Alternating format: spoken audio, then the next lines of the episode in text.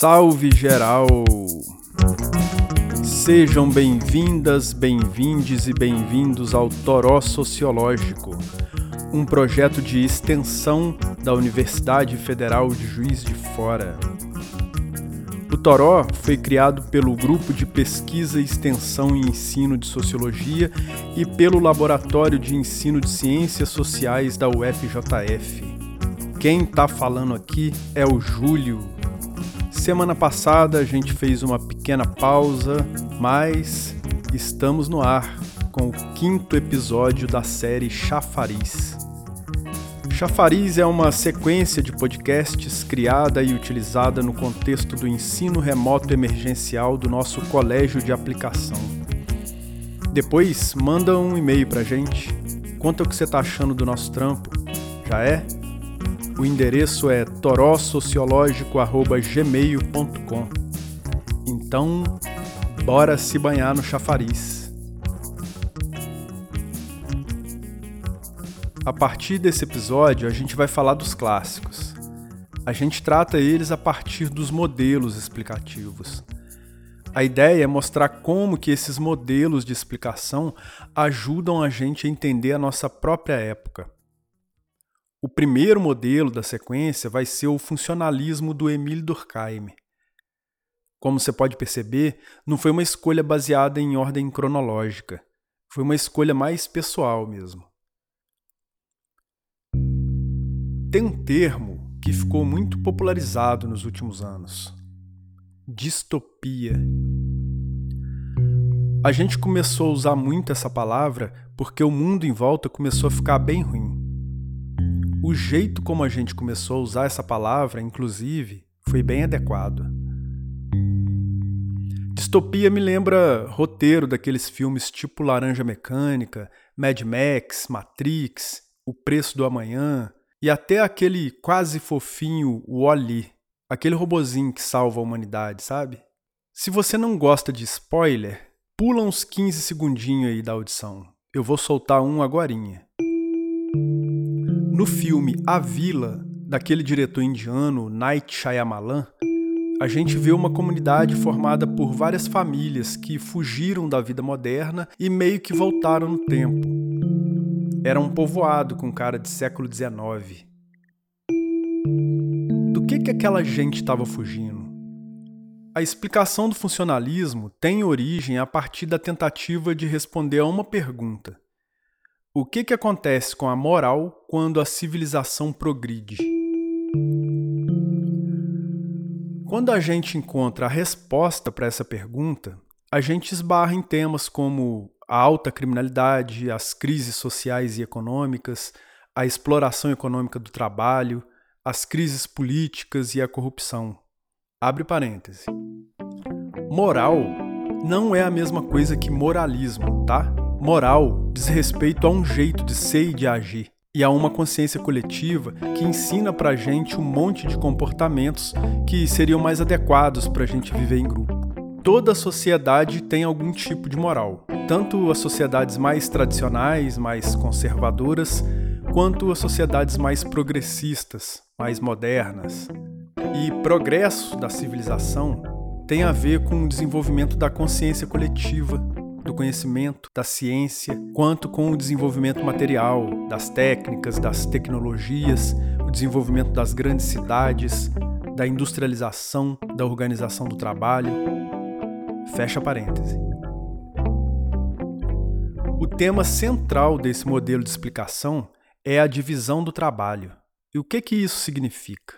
Existiram sociedades onde a divisão do trabalho era muito pequena ou quase inexistente. Isso significa que quase todas as pessoas desse tipo de sociedade desempenhavam mais ou menos a mesma função, desempenhavam mais ou menos o mesmo trabalho. Nessas sociedades não existia grandes diferenças individuais na realização do trabalho. É como se todo mundo tivesse todas as profissões ao mesmo tempo. A mesma pessoa sabia preparar comida, fazer roupa, construir casa, móveis, e todo mundo nesse tipo de sociedade tinha mais ou menos as mesmas habilidades. Um Uma sociedade com profunda divisão do trabalho é uma sociedade do jeitinho que a gente conhece. Nesse tipo de sociedade, cada pessoa tem sua própria profissão e não exerce nenhuma outra profissão. Por exemplo, eu sou professor, mas eu não sei fazer roupa, não sei construir casa, não sei fazer móveis. Hoje, quase não existe sociedade de baixa divisão do trabalho. Talvez em algumas aldeias indígenas ou em algumas raras sociedades mais rurais. Fora isso, essa organização com baixa divisão do trabalho é praticamente inexistente na nossa época. O fato é que a divisão do trabalho é uma espécie de manifestação do desenvolvimento da moral e do vínculo entre as pessoas nessas sociedades é uma manifestação do progresso da civilização. Sociedades com baixa divisão do trabalho têm um tipo de vínculo entre as pessoas que é mais forte e mais duradouro, enquanto sociedades com alta divisão do trabalho têm um vínculo mais fraco, menos duradouro, menos profundo. Em sociedades de baixa divisão do trabalho, existe uma ligação moral mais forte e as pessoas são mais parecidas, concordam em quase tudo sobre o que elas pensam a respeito da vida, do que é certo e o que é errado. Em sociedades de alta divisão do trabalho, existe uma ligação moral mais fraca e as pessoas são mais diferentes, têm opiniões diferentes, discordam mais umas das outras e até o que é certo e o que é errado pode mudar dependendo muito das circunstâncias. Em sociedades de baixa divisão do trabalho, a consciência coletiva é mais forte do que a consciência individual. Já em sociedades de alta divisão do trabalho, a consciência individual é mais forte do que a consciência coletiva. Nesses dois tipos de organização social, a gente pode identificar dois tipos de solidariedade. A solidariedade tem a ver com o tipo de vínculo ou com a força do vínculo entre as pessoas. Em sociedades de baixa divisão do trabalho, a solidariedade é mecânica. Isso significa que as pessoas não teriam nenhuma necessidade ou utilidade de viver em grupo, umas com as outras, justamente porque elas não se complementam. Mas a força da moral faz com que essas pessoas fiquem unidas em uma sociedade. O significado da palavra mecânica, nesse caso, tem a ver com a força da moral. A moral força as pessoas a viver em grupo. Sociedades de alta divisão do trabalho têm uma solidariedade que a gente chama de solidariedade orgânica. A palavra orgânica, nesse caso, vem de uma comparação com os órgãos do corpo humano. No corpo, Cada órgão tem a sua própria característica e a sua própria função. Se a gente pensa no corpo humano como um todo, as funções de cada órgão são complementares e fazem com que o corpo funcione perfeitamente. Um órgão depende do funcionamento de todos os outros órgãos. Se um órgão falha, todos os outros órgãos começam a falhar e o corpo pode entrar em colapso. No caso da solidariedade orgânica, esses órgãos seriam as pessoas ou as funções de cada pessoa. A ideia aqui é que o trabalho ou a função de um indivíduo é complementar com o trabalho e a função de todos os outros. No nosso tipo de sociedade, a gente precisa da existência dos outros e da função deles. Por exemplo, eu sou professor. A minha função é compartilhar e produzir conhecimento. Eu preciso da existência de outras pessoas que vão suprir as minhas necessidades.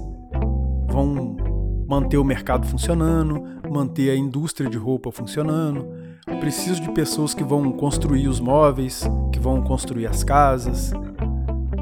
E aí a gente vai para outro ponto importante desse modelo de explicação. Em sociedades de solidariedade mecânica, a moral é tão forte que quase não existe a necessidade de um sistema de lei para regular a relação entre as pessoas.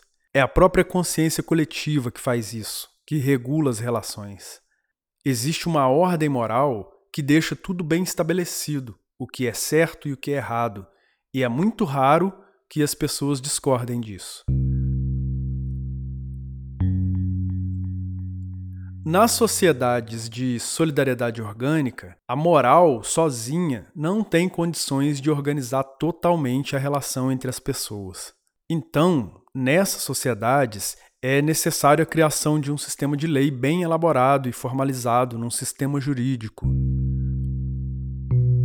E como que isso se manifesta nas relações sociais? O efeito é que, em sociedades de solidariedade mecânica, a criminalidade é baixa ou inexistente. É uma coisa muito rara. As crises sociais são baixas ou inexistentes. As crises de exploração do trabalho e de exploração econômica são quase inexistentes. Em sociedades de solidariedade orgânica, tipo aqui, Hoje, a criminalidade é alta, as crises econômicas são mais comuns, as crises políticas e a corrupção são mais comuns. Agora eu vou voltar naquela pergunta que deu origem a esse modelo de explicação. A pergunta era: o que, que acontece com a moral quando a civilização progride? A resposta é: a moral se enfraquece. Ela perde a capacidade de organizar as relações sociais. E, nesse caso, se a divisão do trabalho deixa de cumprir a função dela, vários sintomas começam a acontecer na vida em sociedade. A gente percebe esses sintomas na criminalidade, nas crises políticas e econômicas, no enfraquecimento do vínculo entre as pessoas. Eu criei um gráfico para representar isso que eu estou falando. O link para ver esse gráfico vai ficar disponível na descrição desse episódio. Se você quiser, dá uma pausa aqui e abre o link para acompanhar o que eu vou falar agora. O eixo vertical, que está em vermelho, representa a moral. O horizontal, que está em azul, representa o progresso da civilização. As setas, verde e amarela, representam o que acontece com a moral à medida em que o tempo passa e a civilização progride. A verde demonstra um enfraquecimento da consciência coletiva. A amarela, um fortalecimento da consciência individual. No tempo em que a consciência coletiva era mais forte, a força da moral era suficiente para manter a ordem social, para manter uma certa harmonia das relações e um equilíbrio da organização social. No tempo da consciência individual mais forte, que é o nosso tempo, a gente precisa da existência da lei e das instituições sociais para assegurar essa harmonia e o equilíbrio da organização social. Mesmo assim, a situação de anomia, uma espécie de defeito de regulação das relações, estaria presente na nossa época no momento em que a divisão do trabalho deixasse de cumprir a sua função. No caso das sociedades contemporâneas da nossa época, a divisão do trabalho acontece através da solidariedade orgânica, aquela onde as nossas diferenças individuais deveriam se complementar e fazer com que a sociedade funcione melhor. Agora você entende do que, que aquelas pessoas do filme A Vila estavam fugindo, né? A conclusão é que alguma coisa não está funcionando muito bem.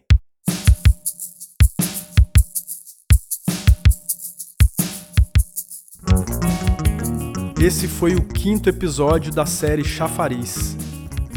Manda um e-mail pra gente.